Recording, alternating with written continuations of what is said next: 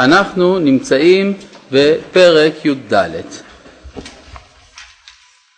עד כמה שאני זוכר.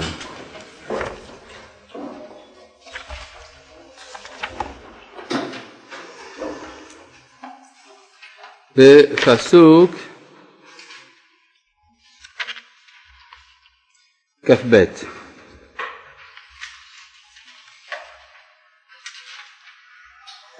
ויאמר אברהם אל מלך סדום הרימותי ידי אל השם אל עליון קונה שמיים וארץ. אם מחוט ועד שרוך נעל ואם אקח מכל אשר לך ולא תאמר אני השארתי את אברהם. בלעדיי רק אשר אכלו הנערים וחלק האנשים אשר הלכו איתי ענר אשכול וממריהם ייקחו חלקם.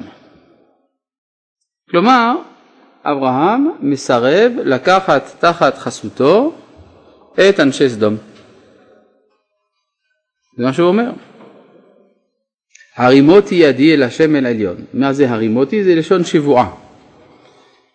קונה שמיים וארץ עם מיחוט ועד צרוך נעל. מה זה מיחוט ועד צרוך נעל? לכאורה זה מדבר קטן עד דבר קטן. היה צריך להגיד, לא, עם מיחוט ועד מכונית. כן? אבל עם מיחוט ועד צרוך נעל, חוט זה דבר קטן, צרוך נעל זה דבר קטן. שמעתי במסבר מעניין, חוט זה כינוי לחבל ששמים, בה, מה שהערבים מכנים עקל, זה מה ששמים מעל הכפייה למעלה. ושרוך נעל זה מה ששמים למטה. אז מחוט ועד שרוך נעל זה כולל הכל. זה הכוונה. מכף רגל ועד ראש, או יותר נכון מראש ועד כף רגל. כן, אז מחוט ועד שרוך נעל. ואם ייקח מכל אשר לך. זאת אומרת זה לשון שבועה, ולא תאמר. מה זה ולא תאמר? מי לא יאמר? מלך סדום, אני השארתי את אברהם. מה אכפת לו? שיגיד. אני שמעתי גם הסבר אחר, ולא תאמר ידי, הרי הרימות היא ידי, ולא תאמר ידי. שהיד שלי לא תאמר אני השארתי את אברהם. זה גם, הוא לא רוצה להרוויח מן הכיבוש הזה. אני השארתי, כלומר, הוא, הוא רוצה לייחס את כל העושר שלו לשם, בלעדיי, אבל זה על דרך המוסר. בפשטות הכוונה לא תאמר אתה מלך סדום לא תגיד. ולכן אה, הוא רק מבקש שייתנו את חלקם של ענר אשכול וממרא, כי הם לא באו על דעת האידיאלים של אברהם, ולכן להם מגיע חלקם בשלל. עכשיו, יוצא לפי זה שהייתה כאן הזדמנות שלא מומשה. ההזדמנות הייתה להקים מדינה, שבראשה יעמוד אברהם, כשכבר בידו היה, הייתה שליטה מלאה על עבר הירדן המזרחי ועל אזור שומרון ועל אזור יהודה והוא היה צריך להיכנס לירושלים ולהפוך אותה למין בירה של ממלכה שלמה, להמשיך את הכיבוש, להשלים את הכיבוש של ארץ ישראל אבל אברהם כנראה לא רצה להשתמש בכוח הפוליטי כדי לקרב אנשים לשכינה. הוא לא רצה את, אמונת, את אמונתו להפיץ במסגרת מדינית. הדבר הזה, מה? אברהם לא רצה שאמונתו תופץ על ידי כלי מדיני. והדבר הזה תואם את המתח שאנחנו חשים תמיד אצל אברהם בין התוכנית של הקדוש ברוך הוא אליו לבין התוכנית שהוא בעצמו הגה. התוכנית שהוא בעצמו הגה הייתה התוכנית של אה, קדושת הפרט, ולכן זה הפקיע את הממד הפוליטי מן הפעילות שלו. לעומת זה יש התוכנית של, אה, של הקדוש ברוך הוא שרוצה לקדש את הכלל דווקא ואז ממילא זה מצריך תוכנית פוליטית. במקרה הזה אנחנו רואים שאברהם נסוג מן הרעיון הפוליטי והוא מתכנס ברעיון הדתי. בואו נראה מה שזה אומר. מה שזה אומר זה הפסוק הבא. בפרק ט"ו פסוק א', אחר הדברים האלה. מה פירוש אחר? יש בעברית שני ביטויים, אחר ואחרי. מה? אחר סמוך, אחרי מופלג. זאת אומרת, הרבה אחרים, אז זה מופלג, אחר אחר. אבל אחר אחד, הכוונה מיד אחרי זה. כן, תכף ומיד. אחר הדברים האלה, כלומר, מה זה חשוב להבין את זה? זה אומר שמה שאנחנו נקרא הוא תולדה של מה שקראנו.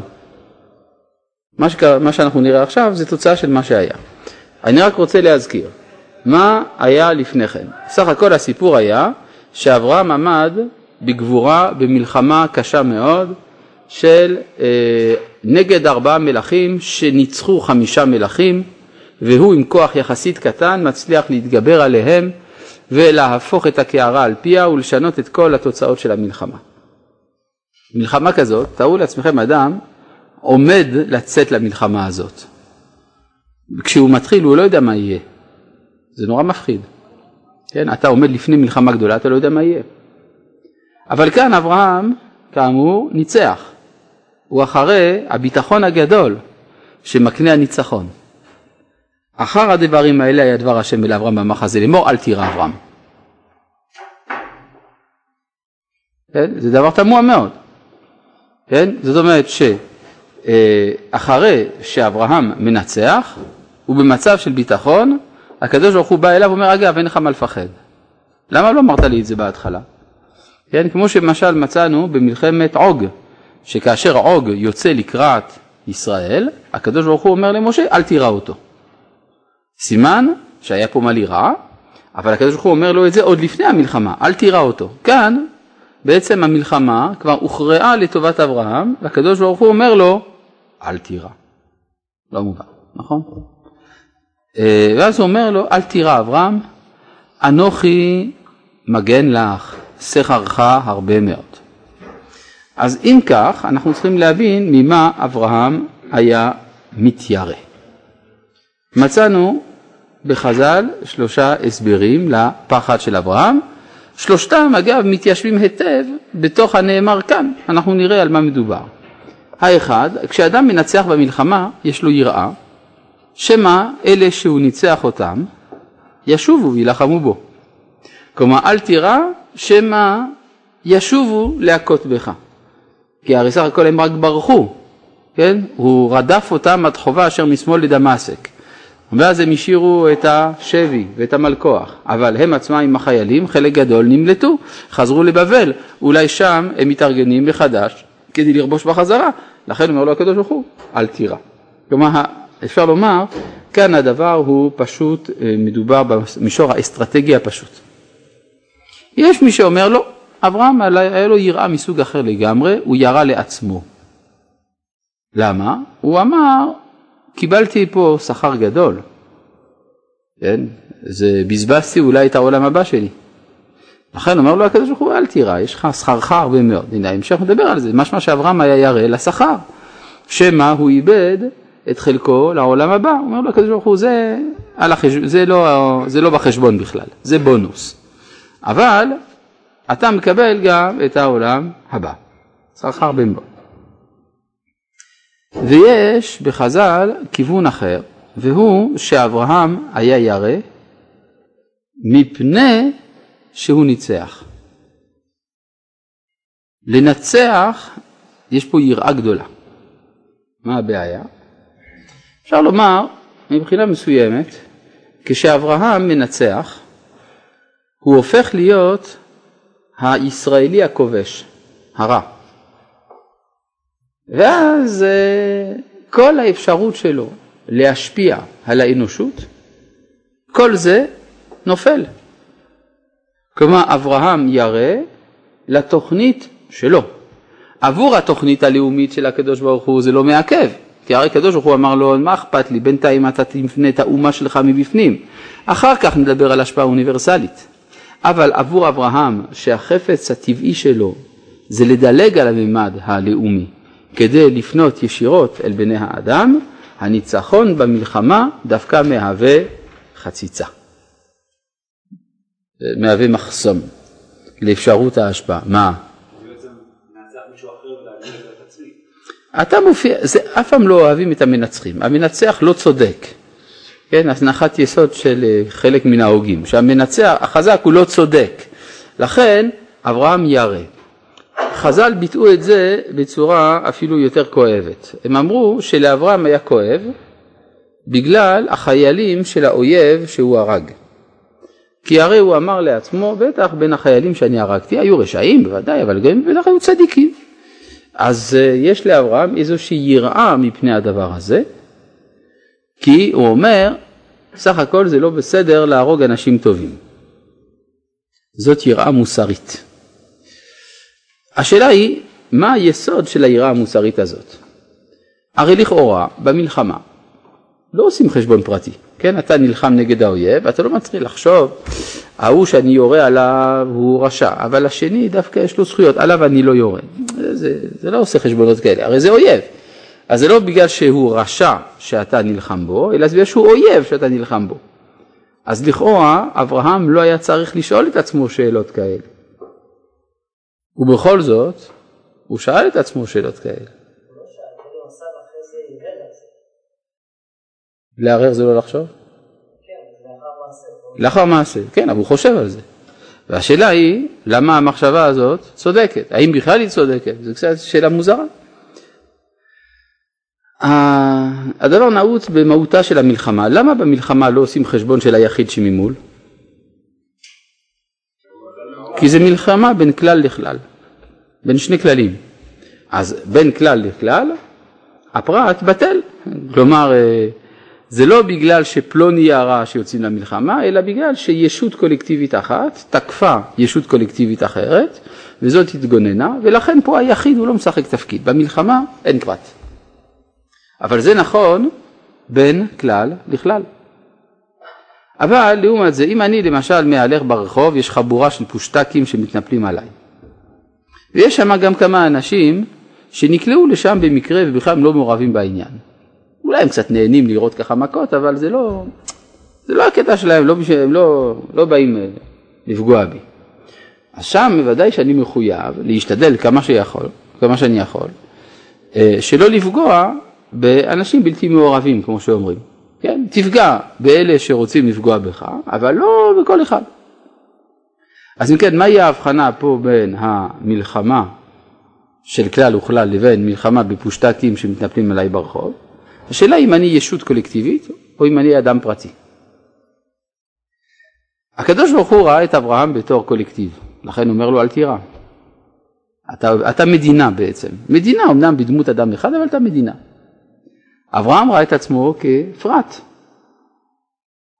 אז כפרט יש לו בעיה, האם מותר לו להרוג את זה ולהרוג את זה, צריך לעשות חשבון. ואז יש פה שאלה, מדוע הקדוש ברוך הוא אומר לו לאברהם לא לירא? כי הרי אברהם, כיוון שהוא רואה את עצמו כפרט, אמרנו, הניצחון, הניצחון של הישראלי המרושע, זה עושה אותו רע. אבל הקדוש ברוך הוא אומר לו, מה אתה דואג? יש לי תוכניות בשבילך. כן? כלומר, אני שוב חוזר על הפסוק, אחר הדברים האלה היה דבר השם אל אברהם במחזה לאמור, אל תירא אברהם אנוכי מגן לך. כלומר, לי יש תוכניות איתך. שכרך הרבה מאוד. מה עונה אברהם לקדוש ברוך הוא? ויאמר, ויאמר אברהם, אדוני אלוהים, מה תיתן לי? ואנוכי הולך ערירי, נה נה נה. כלומר, גם התוכנית שלך הלכה לאיבוד. כלומר, התוכנית שלי באמת נפגעה מאוד, אבל התוכנית שלך אין מה לדבר. התוכנית שלך פגועה לחלוטין. הרי אין לי ילדים, אתה הרי רוצה שאני אקים אומה, עם מי? ובן משק ביתי הוא דמשק אליעזר. מי ממשיך אותי? התלמיד שלי. לא הילדים, זה לא אומה, זאת אסכולה. מי דיבר כאן בפסוק ב'? אברהם, נכון? פסוק ג' ויאמר אברהם, מה? אבל מי דיבר עד עכשיו? משמיטים דברי הקדוש ברוך הוא. זה מתוך הנחה שהקדוש ברוך הוא דיבר. תודה. כן? מה, אבל ייתכן מאוד שזה קרה פה משהו אחר לגמרי, שהקדוש ברוך הוא שתק. כלומר, אברהם ציפה לתשובה, וזהו, לא בא. מדוע הקדוש ברוך הוא לא עונה? בגלל שאברהם לא מדבר בצורה ברורה. הוא אומר, אנוכי הולך ערירי, ובן משק ביתי הוא דמשק אליעזר, נו ואז מה? לא רצה להישמע חוצפן, אז לכן הוא לא אומר מה שיש לו על הבטן, נכון? אחרי הקדוש ברוך הוא שותק. בסדר, נימוס, אבל הקדוש ברוך הוא מחנך, בסדר? לכן הוא עונה, ויאמר אברהם, אז אברהם מוכרח לומר מה שמסתתר לו במעמקי התת מודע, או בסף המודע, הן לי לא נתת זרע, והנה בן ביתי יורש אותי. אה, אז אתה אומר עכשיו במפורש. כיוון שאתה מדבר במפורש, אתה שם את הקלפים על השולחן, אפשר לדבר. והנה דבר השם אליו לאמור, לא יירשך זה. כן, הקדוש ברוך הוא עונה. כיוון שיש טענה, יש גם תשובה. כי אם אשר יצא ממך הוא יירשך. אז קודם כל פה המתח עולה שיאו בין השיטה של אברהם לשיטה של הקדוש ברוך הוא, אפשר לומר. כן? פה מתח בין שתי התוכניות, ויוצא אותו החוצה. החוצה מאיפה? מהאוהל. מי אמר שהוא היה באוהל בכלל? מה? רש"י? לפי פשוטו הוציאו מאהלו לחוץ, לראות הכוכבים. אז למה רש"י לא מסתפק בפירוש הזה? כלומר רש"י אומר, ואני לא באתי אלא לפרש פשוטו של מקרא. אז אם כך, אם רש"י מצא שלפי פשוטו הוציאו מהאוהל, רש"י היה צריך לשתוק מכאן ואילך. למה הוא ממשיך ואומר, הוא לפי מדרשו, בשביל מה הוא צריך להביא את המדרש? כלל גדול יש לנו בהבנת רש"י. רש"י אומר בכמה מקומות, גם בספר, בפרשת בראשית, הוא אומר עיקרון כללי, הוא אומר, ומדרשות הרבה יש, ואני לא באתי אלא לפרש פשוטו של מקרא. מה זה ומדרשות הרבה יש? הרי רש"י כל הזמן מביא מדרשים. מה? הכוונה היא שהוא יביא מדרשים כדי להסביר את הפשט. כלומר, כשהפשט מזקיק מדרש, הוא יביא את המדרש. לכן, ומדרשות הרבה יש, אבל אני לא באתי, כשאני מביא מדרש, אלא לבאר פשוטו של מקרא. אז משמע שיש משהו בפשט שמחייב להביא את המדרש. מה הדבר בפשט שמחייב להביא את המדרש? שהרי ויוצא אותו החוצה, ואתה אומר מחוץ לאוהל, ולא כתוב שזה היה באוהל. בסדר? לכן מוכרחים פה לומר שהכתוב רוצה שתדרוש משהו. עכשיו אני שואל את השאלה, מה זה החוצה? כשאני חושב על המילה החוצה, החוצה ממה? מכל פנים, כן, החוצה מהפנים. אז כלומר, הוא צריך לצאת החוצה מעצמו, אפשר לומר. אפשר אולי לומר שהחוצה מהעולם, החוצה לגמרי, ומחוץ לכל מסגרת. המסגרת המקסימלית של האדם זה העולם, החוצה מן העולם. ואיך אני יודע? רש"י פה אומר דבר מאוד מעניין, שהוא הגביה אותו מעל קליפת הרקיע. לא יודע אם זה רש"י או המדרש. הנה כן, דבר אחר, הוציאו מחללו של עולם והגביהו למעלה מן הכוכבים. וזהו לשון הבטה, מלמעלה למטה. כן? הבט נא השמיימה, זאת אומרת תסתכל בכיוון של השמיים, איפה השמיים? למטה. כלומר הוא לקח את כל הקוסמוס כולו, והוא אומר לאברהם תסתכל. זה אפשרי תגידו לי? מה? ודאי שזה אפשרי, זה במחזה, זה בחלום כל זה.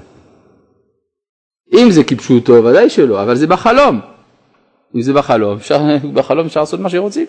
לשים את כל הקוסמוס בקופסה, את פריס בבקבוק ועוד כמה דברים כאלה. כן? אז אם כן, ויוצא אותו החוצה, ויאמר הבן השמיים, בסדר, אז זה שהוא מוציא אותו מחוץ לרקיע אני מבין, אבל בשביל מה? בשביל להראות לו איך זה נראה. מה? זאת אומרת שהוא צריך לצאת מן התפיסה המצמצמת שיש לו. הוא צריך לצאת מן הכוכבים, לראות את הכוכבים, הוא צריך להיות מלמעלה, למעלה מהכל. הרי הקושייה היא פה שאברהם הוא ערירי. הערירות זה בין היתר בגלל גזירת הכוכבים, כלומר יש סדר של העולם, הוא אומר הקדוש ברוך הוא אתה למעלה מזה. כן, מה אתה אומר? הכוכבים זה הסדר הטבעי, נכון.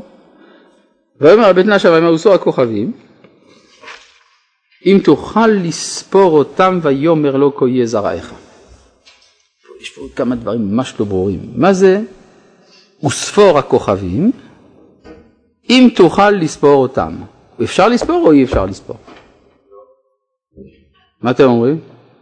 יכול... אה, מה אתה אומר? הוא יכול לספור? לא.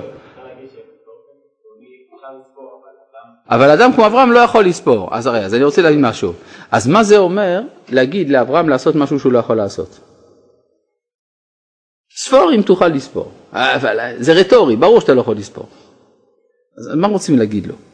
כי הרי כשאומרים על למישהו שזרעו יהיה כמו הכוכבים, כה יהיה זרעך.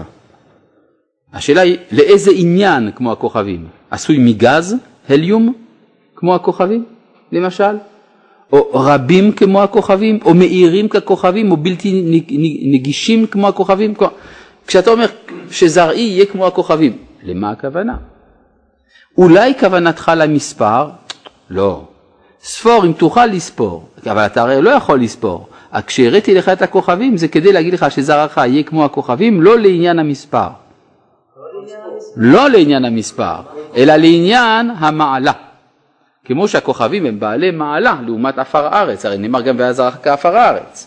אז, לאום, אז הזרח יהיה ככוכבים שהם יהיו מאירים את שמי האנושות וכדומה, אבל לא שהם יהיו רבים ככוכבים, שאם לא כן היה אומר לו ספור ומה שאתה יכול לספור זה ככה כה יהיה זרעך, אבל דווקא הוא אומר אם תוכל אבל אתה לא יכול לספור, סימן שלא לעניין המספר זרעך ככוכבים. אולי לא רק לעניין המספר.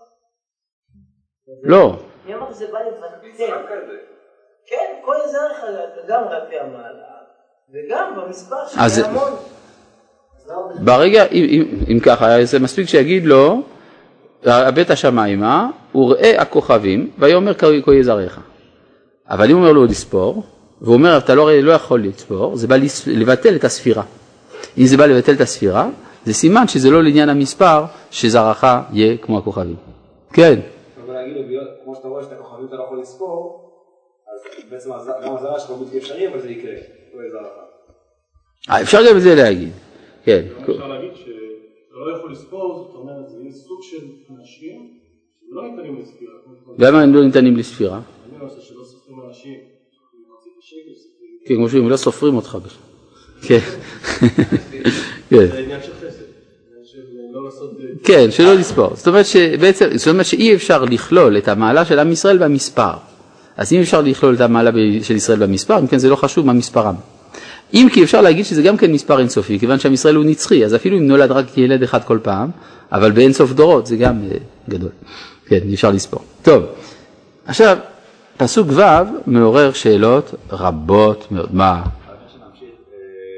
מה לפני שאלה ידועה על 430 שנה במצרים או לא במצרים, ואומרים שבעצם ברית בין הכרם הייתה שאברהם הלך לארץ כנען, הייתה שם בית הבנים והוא חזר לחרן. אז איך זה מסתדר עם ההסבר שאמרנו אחר הדברים האלה? אז כבר נשאר אחרי, מדובר כבר ועוד הרבה לפני שבעצם עזב את חרן וחזר.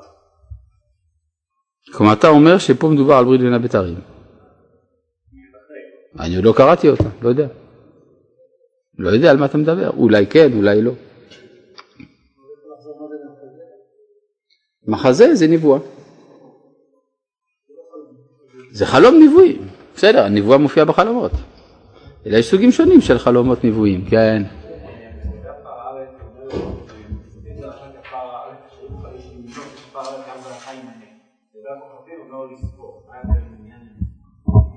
למה בעפר כתוב יימנה ופה ייספר? כנראה שיש הבדל, הכוכבים מונים אותם אחד אחד, זה נקרא לספור. עפר אתה לא סופר אחד אחד, אתה שם בקופות ו, אה, ונותן מספר כללי לעפר. כן.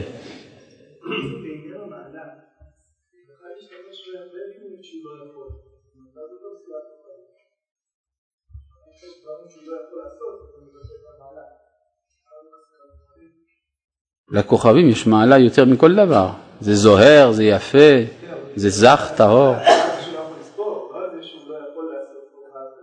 לא, זהו, בדיוק העניין. הוא רוצה להראות שעם ישראל יהיה במעלה של הכוכבים, לא מצד המספר. אבל, יש, אבל הדבר הזה יכול להביא לטעות, לחשוב שזה לעניין המספר, לכן הוא אומר לו, ספור אם תוכל לספור. כדי לומר לו שזה לא לעניין המספר. תודה. הבנת אותי? היו, שואלים אותך שאלה, הנימוס מחייב שתענה.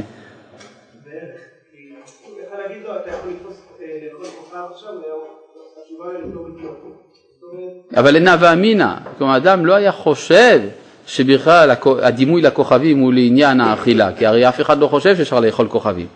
אבל לעומת זה, כשאדם אומרים לו זרעך יהיה ככוכבים, אז הוא חושב באופן מספרי אולי. אז הקדוש ברוך הוא מתקן אותו, אומר לא, לא באופן מספרי. זה הכוונה. עכשיו יותר ברור. יופי, כן.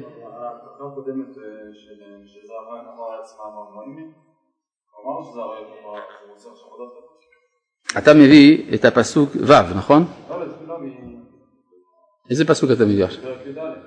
ב- בפסוק מה? י' באיזה פרק? י"ד פסוק ט"ז. הוא אמר לו והיה זרעך כעפר הארץ.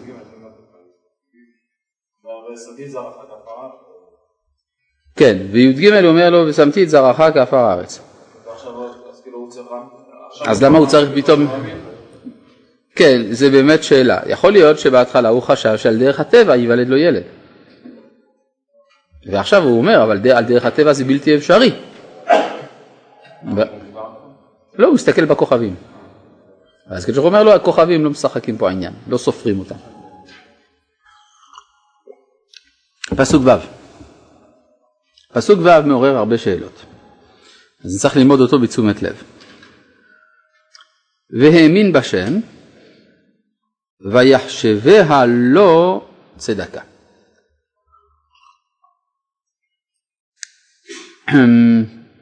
מי האמין בשם? בפשטות, אברהם. ויחשב, מתי הוא האמין בשם? כאן? אז זאת אומרת שכאן הוא האמין להבטחה של הקדוש ברוך הוא על הכוכבים. לא, הוא האמין לא האמין להשם. הוא האמין בשם, ואז מה זה אומר? ולמה רק כאן? מה, לפני כן הוא לא האמין בשם? הוא. מה, הקדוש ברוך הוא מדבר איתו. מאדם שהקדוש ברוך הוא מדבר איתו, הוא לא ספק במציאות השם. כן?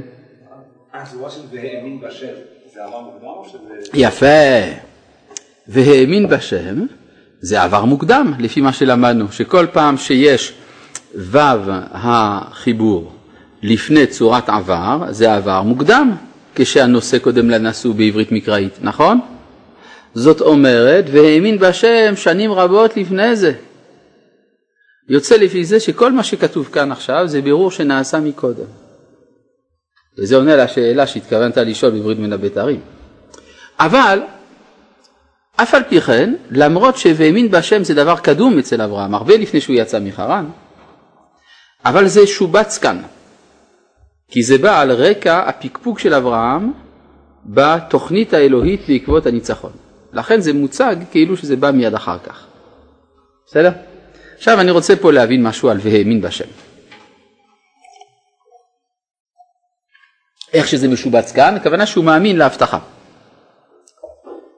ותראו מה שרש"י אומר, והאמין בשם, לא שאל לו אות על זאת. ויחשביה לו צדקה, אני קורא כאן ברש"י, הקדוש ברוך הוא חשבה לאברהם לזכות ולצדקה על האמונה שהאמין בו.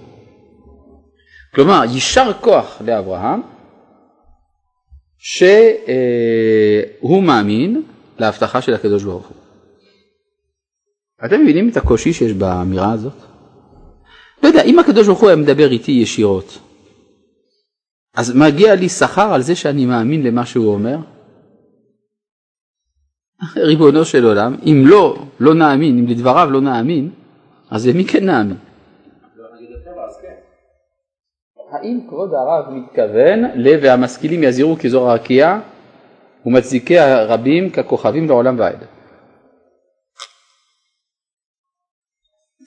כן, כן. התשובה היא כן. עכשיו אני רוצה פה אה, לפני כן להתבונן במילה צדקה בעברית תנכית, בעברית מקראית. המילה צדקה בעברית מקראית יש לה שתי משמעויות הפוכות זו מזו. המשמעות האחת היא זכות, וצדקה תהיה לנו כי נשמור לעשות כל דברי התורה הזאת, ולך תהיה צדקה לפני השם אלוהיך, אם אתה משיב את המשכון לפני הלילה. כן? אז זאת אומרת, צדקה זה זכות. יש לי צדקות, בעברית מקראית פירושו יש לי זכויות, כי עשיתי הרבה דברים טובים. משמעות הפוכה למילה צדקה, חסד, לא מגיע לי, קיבלתי צדקה. כן, ממש הפוך. עכשיו, את הפסוק הזה אפשר להבין בשני כיוונים. מה? הצדקה של החסד היא צדקה נקראית? כן.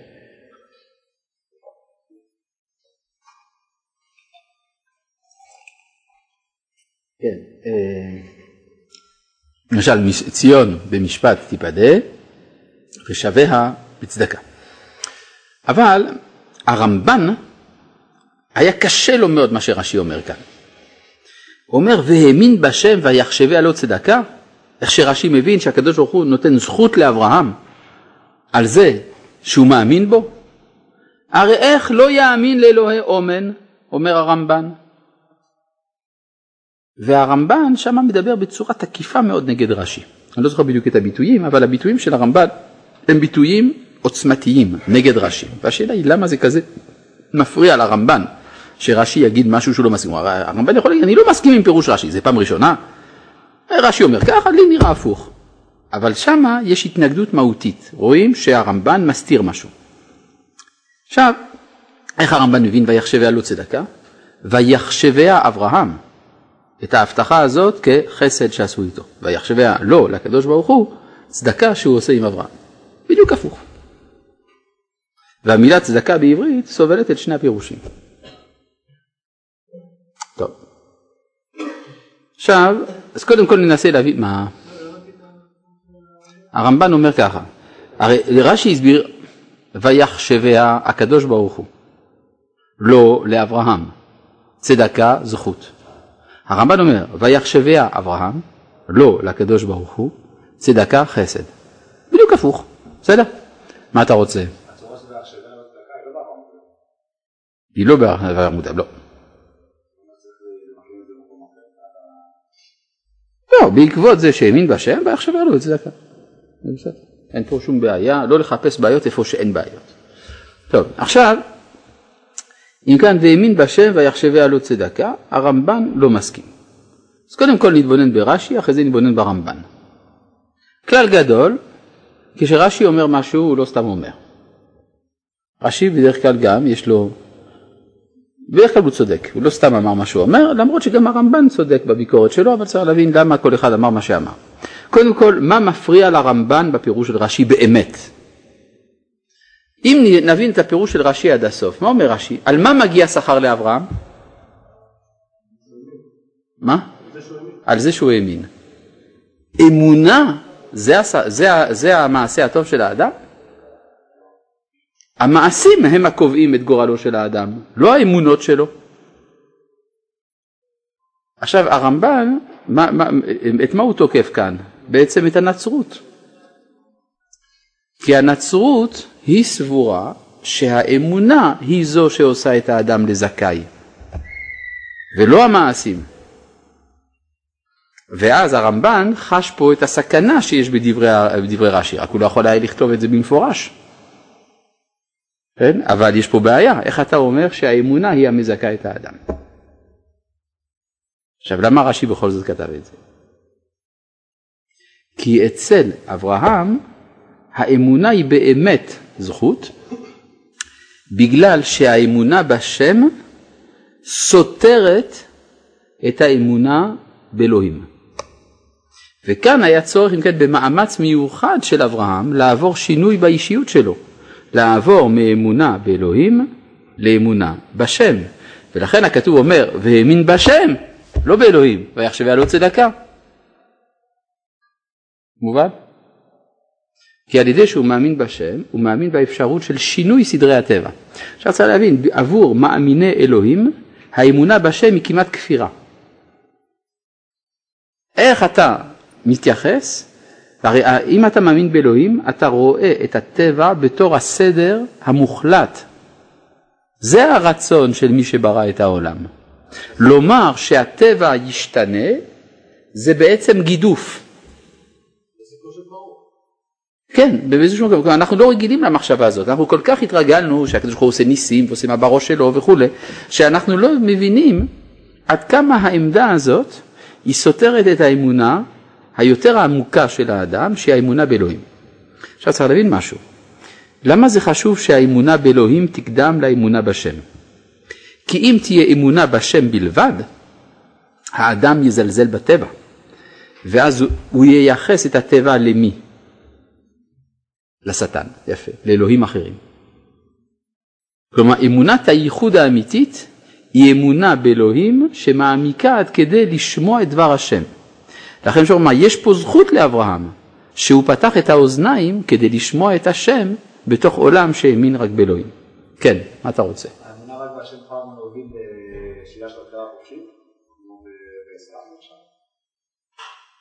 אם הכל מהשם, זאת אומרת, אז גם אין השלכות למעשים שלי, אין לי יכול להיות. יכול להיות. טוב, אז אם כן, והאמין בשם. ויחשביה לו צדקה, עכשיו על אברהם, על רש"י עכשיו מתורץ לנו לחלוטין, והזהירות של הרמב"ן מהנצרות גם כן מובנת. עכשיו בואו ננסה להבין איך הרמב"ן הבין את הפסוק הזה עכשיו. הרמב"ן אומר שאברהם האמין בשם, כלומר הוא קיבל את ההבטחה, אבל הוא החשיב את זה כחסד.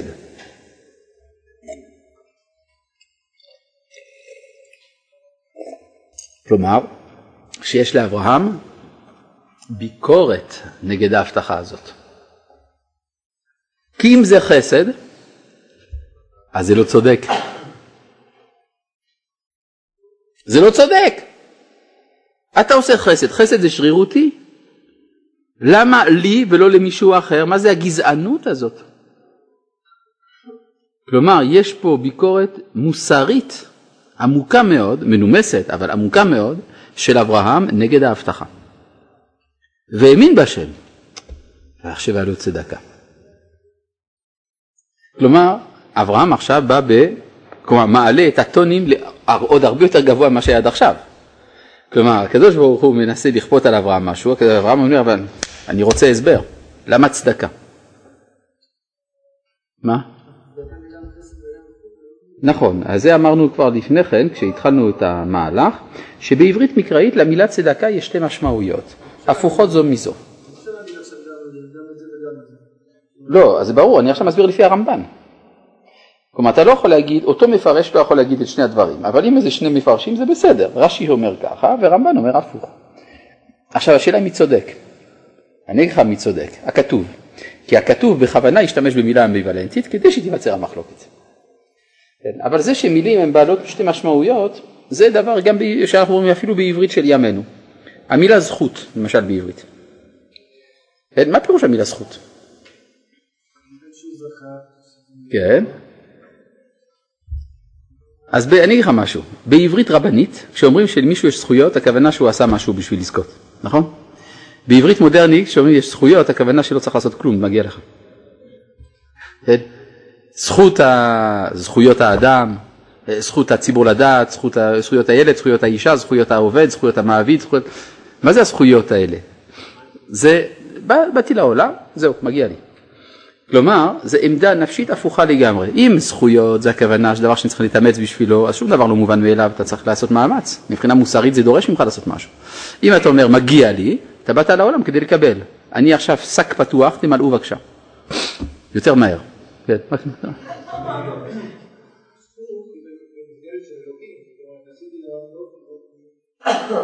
לא, לאו דווקא, לא.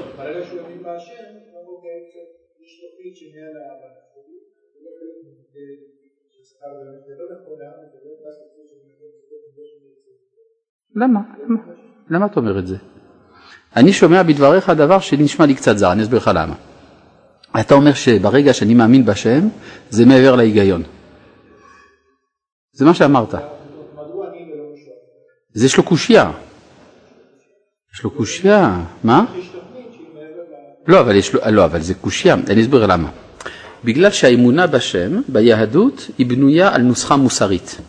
אז זה לא נוסחה טבעית, אבל מוסרית זה חייב להיות. כן? זאת אומרת, בניגוד למה שמקובל בכמה דתות, שהיחס אל האלוהות הוא לא רציונלי, הוא הייתי אומר מגי. כן, אצל אברהם זה לא ככה, ואהבת לרעך כמוך, רעך זה גם הקדוש ברוך הוא. לכן הקדוש ברוך הוא מחויב, כביכול, אה, להיענות לדרישות של המוסר. ולכן יש פה קושייה של אברהם, מובן? כלומר, אז אין פה מגיה. כן, לא, אבל זה קצת נשמע ככה, זאת אומרת, אתה אומר, זה, לא רצ... זה מעבר לשכל. לא, אז אצל אברהם זה לא מעבר לשכל. אה, כלומר בכלל, אה, אין ביהדות דברים שהם מעבר לשכל במובן הזה שאתה צריך להיכנע כמין מסתורין כזה, אין, אין מסתורין. יש נוסחה מוסרית. כן? אז לכן לכל הסבר ולכל דבר בתורה, כולל כל מצווה שהיא, יש הסבר.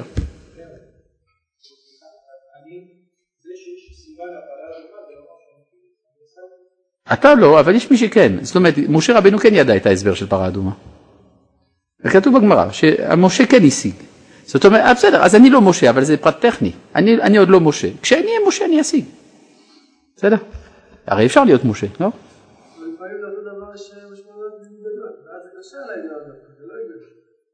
מה זאת אומרת משמעויות מנוגדות? המילה צדקה למשל?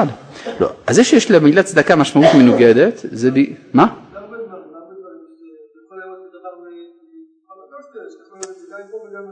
זה שאפשר לראות את הדבר... לא, לא, רגע, רגע, רגע, רגע. זה שיש פרדוקסים, זה לא בתורה, זה במציאות. המציאות היא מלאה פרדוקסים. ולכן זה הפרדוקס שבמציאות משתקף בתורה. ברור? זה לא, זה לא התורה שדורשת ממך הסתכלות פרדוקסלית, זה המציאות שטובת ממך. אה? אה? האידיאל שייך למציאות. ההיגיון שייך למציאות, כן. לא. לא. אמונה זה לא שייך לתורה. אמונה זה שייך לאדם באשר הוא אדם. מה פירוש הדבר להאמין? הכוונה שדבר מסוים מקובל עליי, זה נקרא שאני מאמין בו. אבל זה לא שהדבר הוא... לא, אני לא מאמין בפרדוקס. אני לא מאמין בפרדוקס, אני רואה פרדוקסים, זאת מציאות. אני, אני, אני, רגע, רגע, שנייה, אני רוצה, זה חשוב שתבין את הנקודה הזאת. בנצרות, אחרי שיש שכל, נגמר השכל, מתחילה אמונה. והאמונה היא יותר משובחת כשהיא מנוגדת לשכל. זה התפיסה הנוצרית. בתפיסה של היהדות, השכל והאמונה הם אותו דבר. לא, זה, מה? כי, כי, לא, כי באת מתוך לקסיקון אחר, שמניח שהאמונה היא באה להשלים את מה שהשכל לא יכול להשיג, או משהו כזה. לא בדיוק, אבל אני אומר שיש שני דברים שמתנגדים, אותו דבר אפשר לראות אותו נקודה אחת, נקודה בדיוק הפוכה, זה מתנגד לשכל. לא, זה לא מתנגד, לא, לא, לא מקבל את מה שאתה אומר. רק שנייה, רק שנייה, רק שנייה, אל, אל תיסוג כל כך מהר. אני מסביר לך ש... אה, אתה אומר ככה, אני רואה את הדבר, על פי ההיגיון הפשוט, אני יכול לראות את זה ככה, אני יכול לראות את זה הפוך, לכן אני אומר בסוף לא, אני מאמין בזה. נגיד את זה אחרת, בהתחלה אתה רואה כך, אחר כך אתה רואה את זה הפוך, סימן שאתה צריך להעמיק. אז אפשר להעמיק, בסדר? לא בגלל שלפעמים המסקנה איננה ברורה בשלב ראשון, זה לא יהיה כלול בשכל. מה? לא, אני אסביר. לא, אין דבר כזה, אני צריך לחשוב על זה. אנחנו פה כדי ללמוד. אה, למשל, יש אה, לפעמים אה, דברים שנראים בלתי הגיוניים במבט ראשון. למשל, אם אה, שני אנשים, אם אדם נוסע במהירות האור, הלוך חזור לירח, כן? כלומר, ארץ ירח, ירח ארץ. כמה שניות זה לוקח לו? במהירות האור. אז תעשה חשבון, זה לוקח ארבע שניות, שתי שניות הלוך, שתי שניות חזור, זה המהירות של האור במרחק בין כדור הארץ ל... לירח. עכשיו אם אדם אה, ישים שעון בתוך החללית הזאת והוא יחזור, הוא יראה שעברו חמש שניות. זאת אומרת שלכאורה זה דבר בלתי אפשרי, איך אפשר שבאותו זמן עוברות ארבע שניות וחמש שניות, נכון? אלא מה? בגלל שלא מספיק העמקת, כלומר הפיזיקאים שהגיעו למסקנות האלה לא אמרו יש פה דבר לא רציונלי, אלא אמרו יש דבר שצריך להעמיק בו והגיעו למסקנות לגבי היחסים בין המסה לבין המהירות, נכון? אז מה שאני אמרתי שצריך להעמיק. מה? מה טוב? אל תפחד, אני לא אוכל אנשים, כמעט. לפחות לא כשאני שבע. טוב, בסדר, כן. בעצם האמונה זה לבוא ולהגיד, אני מבין שיש, שיש הסבר אם אני אעמיק יותר, אם אני אעמיק יותר. כן, אבל יש תביעה להסבר. אז לכן פה אברהם אבינו תובע את ההסבר. כלומר, והאמין בהשם ויחשביה לו צדקה, זה קושייה של אברהם. לקושייה הזאת צריכה להיות תשובה. כן. אז יש מדרגות של שכל, אבל השכל זה דבר שיש לו היגיון. אני לא בדיוק מבין מה ההבדל בין שכל אלוהי לשכל אנושי. אני לא אמרתי שאין הבדל, אני רק רוצה להבין על מה אתה מדבר. כי שכל אנושי זה אה, נגיד עם הנתונים הרגילים. לפעמים חסרים לי נתונים, אז אני צריך מבט יותר עליון. שכל אלוהי זה לאו דווקא התורה. יש, גם בתורה יש שכל אלוהי. אבל אני אגיד את זה אחרת.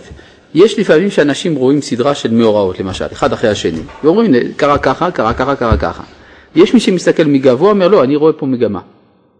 עכשיו זה עניין של ניתוח, אתה יכול להגיד מה פתאום אתה רואה פה מגמה, אתה רואה פה עוד, עוד, עוד, עוד אירוע ועוד אירוע ועוד אירוע, מי אמר לך שיש פה בכלל מגמה?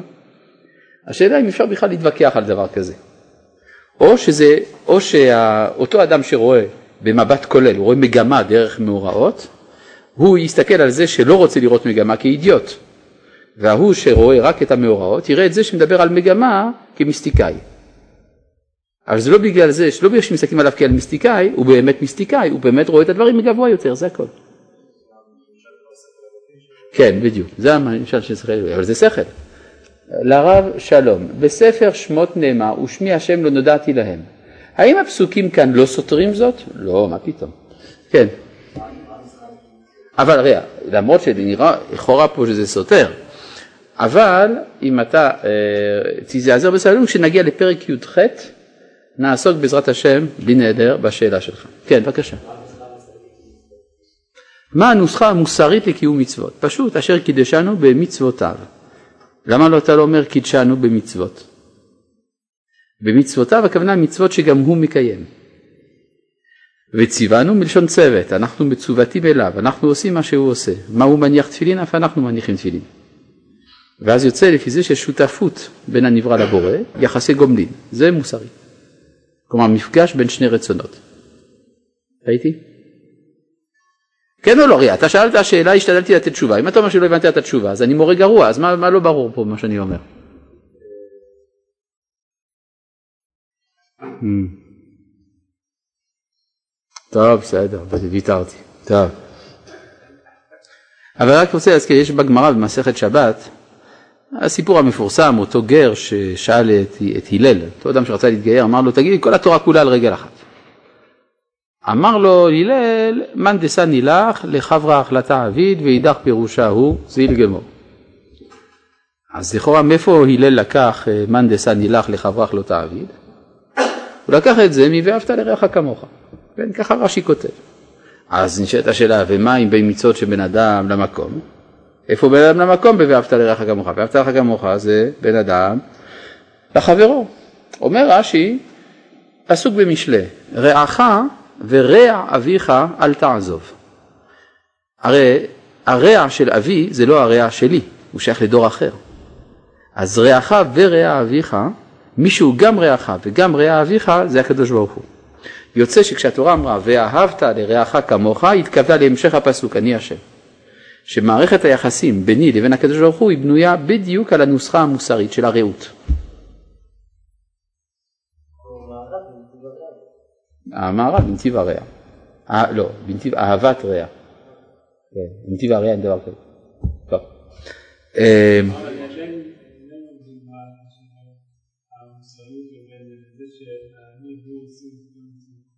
מה זה מוסריות? זה יחס בין רצון לרצון.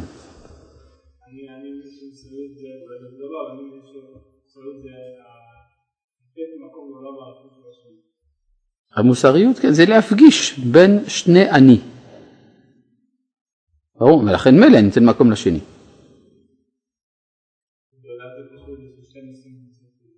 אה, זאת אומרת שאני מניח תפילין בגלל שגם הוא מניח תפילין. כלומר זה מתוך אה, רצון להשתוות אליו, כדי שנוכל להיפגש באות, ב, באותו מעשה.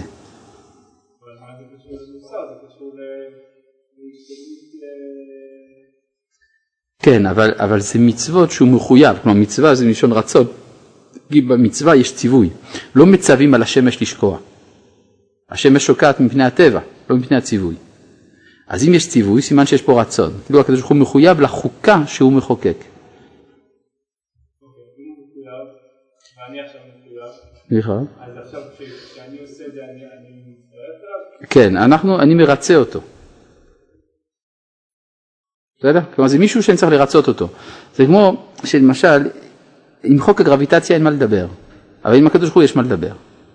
למשל, אם אדם יוצא מחלון של קומה 50 בעזריאלי לכיוון החוץ, אז אה, חוק הגרביטציה פועל נגדו, ותוך כדי נפילה הוא אומר לגרביטציה, תראי, אני ממש מצטער שעשיתי את זה, אה, אני מבקש להתחשב ואני מבטיח לא לעשות את זה יותר. אז הגרביטציה אומרת, נכון, אתה באמת לא תעשה את זה יותר. אבל עם הקדוש ברוך הוא אני יכול לדבר. כלומר, אני עברתי על מצוותיו, עברתי על דבריו, אבל אני אומר לו, הקדוש ברוך ריבונו של עולם, אני ממש מצטער. אני מבטיח לו לעשות את זה, בסדר, אבל אל תעשה את זה, אל תיר בלק. בסדר, זה כל ההבדל. מה, מה אתה אומר?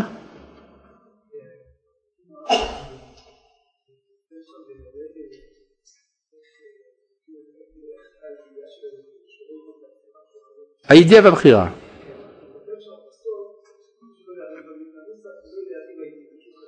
אז מה?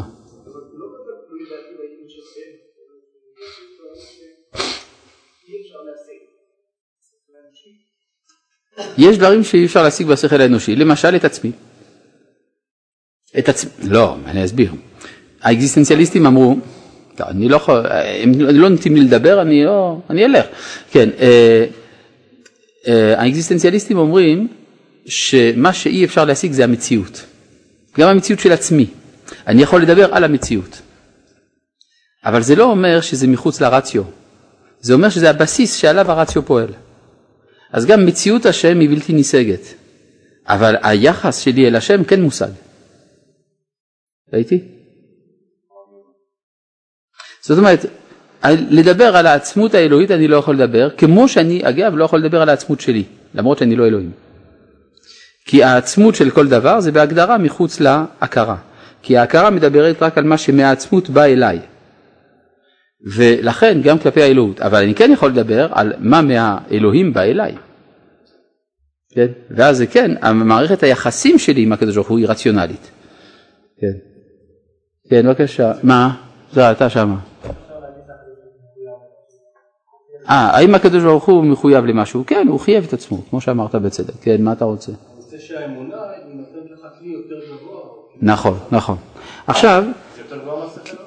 היא לא גבוהה יותר מזה, היא הרחבה של השכל. עכשיו, אה, אני רוצה פה להבין שאם כן משה רבנו, סתם, אברהם אבינו הקשה פה קושייה. והאמין בשם ויחשבי לו צדקה. אז הקדוש ברוך הוא צריך לתת לו שיעור, שיעור פרטי לאברהם, שבו הוא יסביר לו מדוע זה צודק ולא צדקה. כלומר, למה, על, למה על פי המוסר זה צודק שאברהם מקבל את הבטחת הארץ. מדוע הוא דווקא ולא זרעו, ולא אומה אחרת. כן, כל הקושייה של הגזענות שיש לאברהם, כל זה הקדוש ברוך הוא צריך לתת לזה פתרון. וזה מה שהוא עומד לעשות בפסוקים הבאים, ומבחינתנו זה יהיה בשיעור הבא. שלום.